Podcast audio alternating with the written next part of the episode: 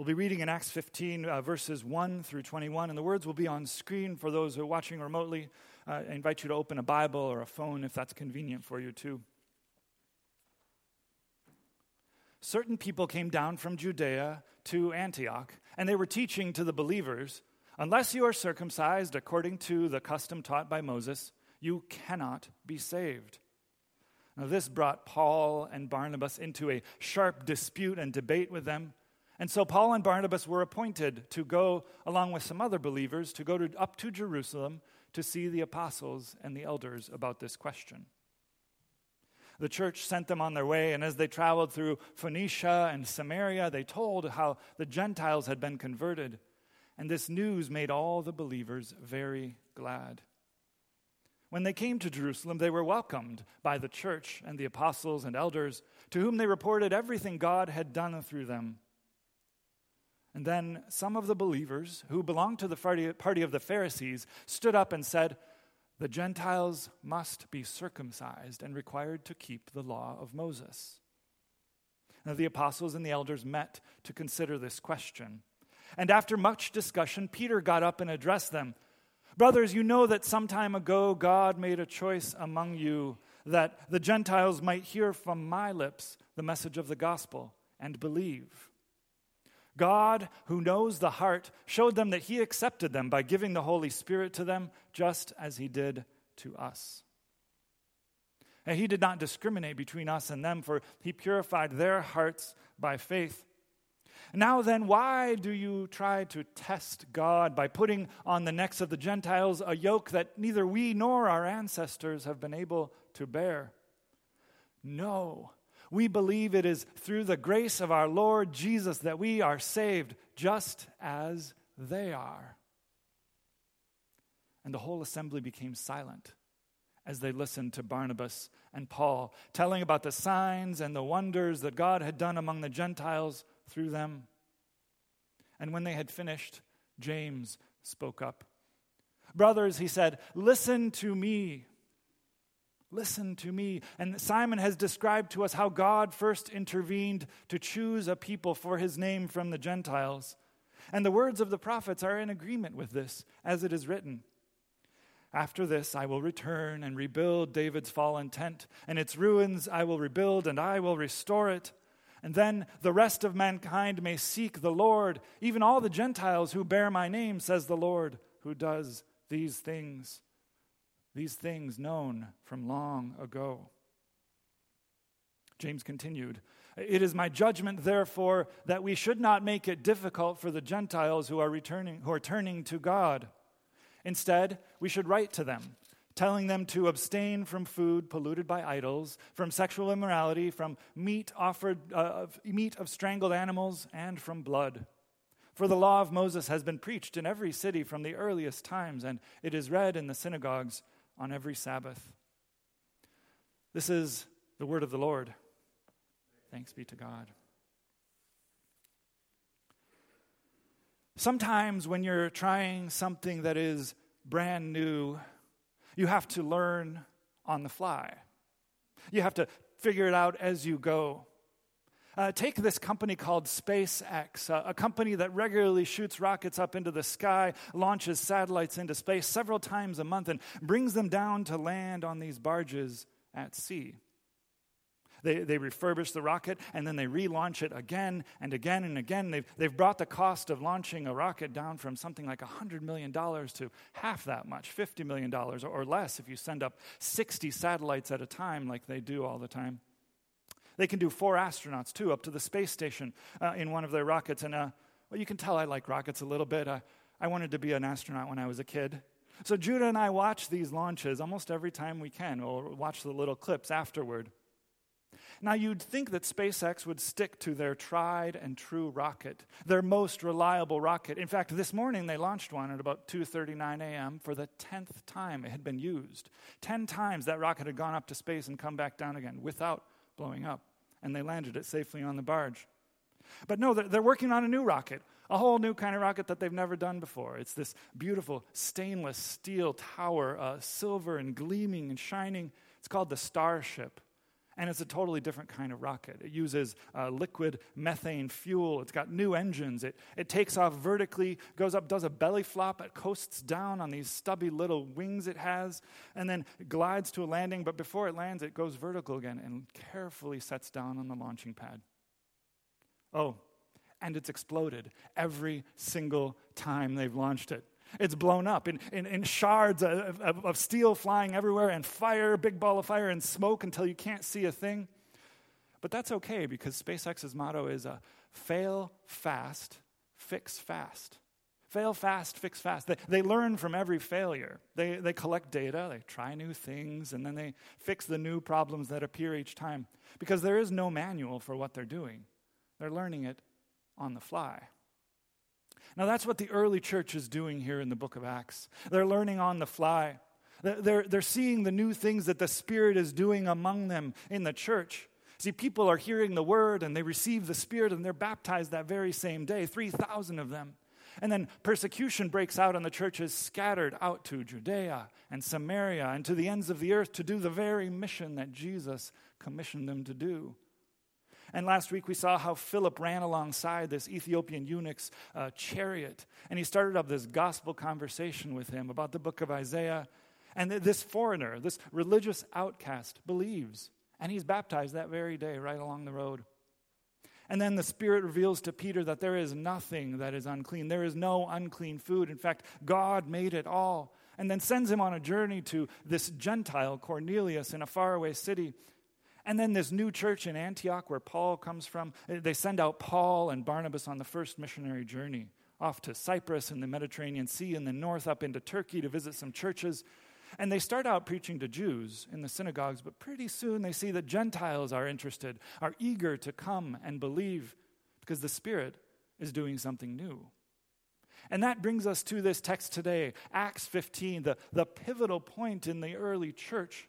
Because the question facing everyone is this: do Gentiles who follow Jesus have to become Jews? Do Gentiles who follow Jesus have to become Jews? Well, we know the answer. No, they don't, but but it's a bit more complicated than that. See, this, this is the moment when this, the group of followers of Jesus, the way of Jesus, become the Christian church, and not just some other sect of the Jews who had some unusual beliefs about the Messiah. And it all comes down to a meeting, a, a committee meeting. This meeting called the, the Jerusalem Council. Now, the, the problem first shows up in that church in Antioch, which is this church that's on the forefront of mission. They're the most multicultural church in the, in the area. It's full of believers from lots of different nations. And they've already sent out Paul and Barnabas to preach the gospel, to preach to Gentiles. And by the time those two get back from their first missionary journey, there's already trouble brewing in that little church in Antioch, because some believers from Jerusalem and Judea have come down, and they've started preaching that the Gentiles have to follow Moses' law. And that is a problem for some of them. See, it's it's not just about circumcision, although that's literally a knife's edge issue for some people.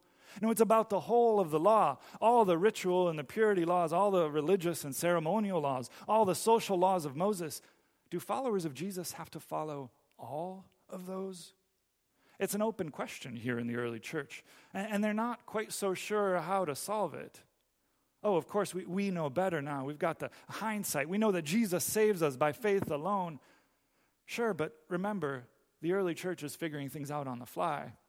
They, they don't have the New Testament scriptures. All they have to go on, they are the New Testament scriptures. All they have to go on is Moses and the prophets and what they heard and saw Jesus do, plus what they can see with their own eyes. The Spirit is at work within them. The, the Spirit is working in Gentiles and Jews alike, but still they've got to call a committee to, to make a decision on the matter. So Paul and the, and the Antioch church and Barnabas, they decide that they're not going to go it alone. They, they send a team of believers up to Jerusalem to consult with the apostles and the elders.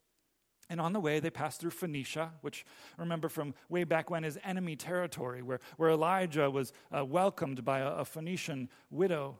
And then they go through Samaria, where we've heard that tons of believers have, be, uh, re, uh, tons of Jews have believed and, and followed the way of Jesus. And they see joy along the way. And then they're, they're, everyone is excited to hear that there are Gentiles believing too. And a week or so later, uh, by land, they, they arrive in Jerusalem. And they bring this joyful report of everything that God is doing. the, the missionary journeys, Gentiles believing, and then, then the council begins. And first, a group of believers from among the Pharisees, yes, uh, Pharisees who followed Jesus, they get up and they make their statement. They say, Gentiles must become Jews. They have to follow Moses' law. They have to be circumcised. And so the council meets to consider this question. And they include people from all sides. There are Pharisees and there are apostles like Peter. There's Paul and Barnabas, the missionaries. There's elders like James. And everyone gets a voice. Everyone gets a chance. And they argue back and forth for a long time. We don't know exactly what they said, but synods and councils sometimes do that. And again, I want to point out that this is a big deal. It's not that anyone has a problem with Gentiles believing. They're all in favor of preaching to the Gentiles. And it's not that Gentiles don't have a place in God's redemption. Uh, they've known that ever since God promised to Abraham that all peoples on earth will be blessed through you. The problem is, how can Gentiles receive God's blessing, God's covenant blessing, without following the law? See, one, one commentator says the problem here isn't exclusion, it's, it's covenant inclusion. The Jews want the Gentiles to be part of God's blessing. And as long as anyone has known this is the way it works, follow God's law, be circumcised, even Jesus did it, so should these new Gentile believers. But not so fast, say the leaders in the early church. Not so fast. They're realizing that God's Spirit is doing something new here. They are learning on the fly. And when a church is young, every decision needs to be made on the fly. Uh, when I was a, a young missionary going up into the mountains of Laos, there was this new group of English-speaking Christians there. Most of them had just moved there the year before for work. Uh, in fact, the, when I was first recruited by World Renew, they told me that when I went there, I would have no Christian community at all. Well, when I got there, there were people. There were enough people to start a little church. And it was such a blessing. It, it was such a joy to get together and try to figure out how to be church together on Sundays. And of course, we weren't inventing everything from scratch. We had our Bibles. We had uh, our churches that we were a part of. We had seen various different ways of doing churches over the years. We had our fancy ideas.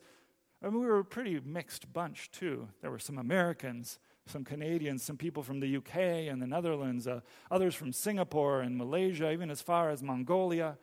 And we all came from different church backgrounds. We had uh, Baptists and Brethren, Pentecostals and Lutherans and Reformed people and evangelicals. And but there were two things we had in common. We loved Jesus and we spoke English. So we tried lots of different things. We we worshiped on Sunday afternoons. We uh, had communion every Sunday, even though none of us had grown up doing it that way. We studied the Bible in small groups some weeks, and other weeks we had someone give a sermon. We took turns hosting in our homes, and some weeks we uh, sang a cappella hymns in a good brethren way, and other times we got a guitar out and sang some modern worship songs. And we had so much fun uh, reinventing church on the fly. Like the church in Acts, sometimes new circumstances force us to listen to the Spirit. Maybe it's a global pandemic like nothing we've seen in our lifetimes before. Maybe it's the church beginning to realize how widespread injustice is in our society. Or maybe it's some conflict in the church that brings some issue to the front. Whatever it is, what we see happening here in Acts fifteen is a model. See, Paul and Barnabas don't go off and do their own thing. They engage with their opponents in the church. They, they send a delegation to Jerusalem. They call a council of believers from many different backgrounds to discuss the issue. And they do their best to focus on what they have in common, or rather, who they have in common, Jesus Christ. Now, the Jerusalem Council starts out kind of contentious until Peter gets up. Peter, the, the disciple of Jesus, the one who abandoned Jesus, yet returned to him. Peter, who, who went to Gentile Cornelius and stuck his foot in his mouth only to take it out again and say, now I get it. God doesn't play favorites. God welcomes believers from any nation who come to him. Peter gets up and says three things. And, and this summary of these three things I get from uh, Al Postma, a C R C pastor in Ontario. First, he, he sets a new foundation. See, the, the issue here is so big that the church isn't just rebuilding things, but they're setting a new foundation. The Pharisees are asking the wrong question. Uh, what did God reveal in the past No, Peter says, look at the present. What is God revealing now? Through the Spirit, God is doing something new. Why? Because God is the one who knows hearts. And that word, by the way, is a special, one-time, here-only name for God in the Bible. God, the heart knower. God, the heart knower. And the proof is in the Spirit. See, they, they received the Spirit. So what's to prevent them from being baptized? God does not play favorites. You get the Spirit, you get the Spirit, you get the Spirit. God knows their hearts. Everyone gets the Spirit. And then second, he builds on that foundation. See, the question isn't what must they do to be saved? The question is what has been done for them to be saved? And the answer is that the Spirit gave them faith. They believed, they received the Spirit, regardless of whether they followed Moses' law or not. The ship has sailed on that one. The horse is out of the barn. Are Gentiles part of God's family? Well, too late there. They've got the Spirit. And then third, Peter dismantles the old foundation. See, the Pharisees wanted these Gentiles to jump through the same hoops as, uh, as they had to. And Peter reminds them that they couldn't do it anyway. The, the law was too heavy a yoke for them to bear. They couldn't keep it, not them nor their ancestors. And remember what Jesus said, my yoke is easy and my burden is light. It all hinges on grace, on Jesus' grace. Do we believe, all of us, uh, Pharisees and Jews and Gentiles and Reformed Christians, do we really believe that we're saved by grace through our Lord Jesus Christ? Because if that's true, then none of this matters. If the Jews are saved by grace, then, then, then so are the Gentiles. If Jesus' grace is all that matters, then why is the church putting heavy burdens on the Gentiles? And let, let me say it a bit more plainly. Either Jesus' grace saves us, or none of us are saved at all. See, if the early church had decided in this moment that the Gentiles needed to become Jews, then they would have denied the saving power of Jesus' grace. None of us Gentiles would be here today. But thanks be to God, the Spirit moved them the other way. They remembered the power of Jesus' grace. The whole assembly was silent. And I think the Spirit moved in that silence to open hearts, to change minds. And, and then Paul and Barnabas get up and they tell story after story after story of the Spirit's work among them, these signs and wonders that they saw among the Gentiles, and they give witness to the Spirit's movement along the way. And then finally, James speaks. Now, this is James, the brother of Jesus, we think, not James, the, the brother of John, the apostle of Jesus. He's, he's been martyred already by this point. But James gets up and he sums up the whole conversation by quoting the, the prophet Amos. He goes to Scripture. He, he, he foretells uh, how God would rebuild the temple, how the Gentiles would seek the Lord. Now, so far, the council has been discerning God's will through what God is presently doing through the Spirit, through the, the experience of the community of believers, and now through Scripture. And these three elements, the Scripture, Spirit, and community, need to be present anytime we're, we're seeking God's will. And James sums up the conversation by saying this, we should not make it difficult for Gentiles who are turning to God. In other words, we, we shouldn't ask them to follow the law of Moses and be circumcised. We see the Spirit moving among them and us. We know that it's Jesus' grace that saves us and them. So what can we do? We can live together in harmony. What can we do? We can live together in harmony. And James asks the Gentile believers to do, uh, to do four things, to live like foreigners would live in Jewish lands. Do these four things from Moses' law for sojourners. Don't eat idol foods, no sexual immorality, no strangling animals, no blood. They seem strange to us now. They're, they're for that context. But the, the lesson is, don't give offense. Try not to give offense. Live in such a way with other believers that we can eat together. Live in the way of welcome. Now, uh, Al Postma, that pastor in Ontario, wonders, what if James stood up to say, it is my judgment, therefore, that we should not make it difficult for Americans or, or Canadians who are turning to God. Instead, we should write to them, telling them to... And I wonder how he would finish that sentence. See, what are the things that are so uh, essential to do for Americans who become Christians? What are the things that we need to be careful about? What are the things we leave behind? And what are the things we hold on to as good? And second, he says, notice what the Spirit is doing among us. Is the Spirit doing something new among us? How can we be open to and listen to and discern what the Spirit is doing? Well, we can listen to Scripture. We can listen to the Spirit. We listen to the community of the church. And it's not always easy, but we need to discern the, which ways of life are fitting for Christians always and in all times, and what are the things that are fitting for a particular time and place. And that's the Spirit's work. The Spirit translates the Scriptures to our hearts. The Spirit applies the Word to our hearts and our situations. And here's what it looks like. You, you serve one another by building things for each other. You, you welcome strangers and break bread with them. You volunteer at events and clean up after them when everyone's left. You give generously and quietly and courageously. You mourn with those who mourn and rejoice with those who rejoice. You bring food for family and friends who are in need. You pray without ceasing for one another, because that's what it means to be church on the fly. That's what it means to be church. Like those rocket engineers at SpaceX, we learn as we go. And sometimes we stick the landing. Uh, like they did last week with that Starship rocket. Uh, it landed upright after the fifth test flight, and it, there was no boom, no explosion. It did not blow up, and when the smoke cleared, there was the gleaming Starship. They did it. They learned on the fly, and so do we. We listen to the Spirit. We move. We act. We follow the way of Jesus, the way of the Spirit, the way of welcome.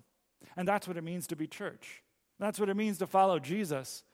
In the name of the Father, and of the Son, and of the Holy Spirit. Amen. Let's pray. God, by your Spirit, you call us to the way of, of welcome, to the way of witness, to the way of Jesus. So we pray, open our eyes to see you at work, and, and our ears to listen to you. We want to, to hear you in the Scriptures, to see you in the lives of our friends and neighbors, to to. to listen to the Spirit and move in ways you call us to act. We trust that you are doing this even now in our midst, and we know that you are calling us to, to greater faithfulness, to account, to, to follow the way of truth and righteousness. And we pray that you do that through our hands and feet, through our words and our witness, through the way we act, uh, through the way we treat other people. We pray that we may be a, a church of welcome, a church of witness, a church that, that speaks of the word of Jesus above all else. And we pray that you may do this in us today by your Spirit. In the name of Jesus we pray. Amen.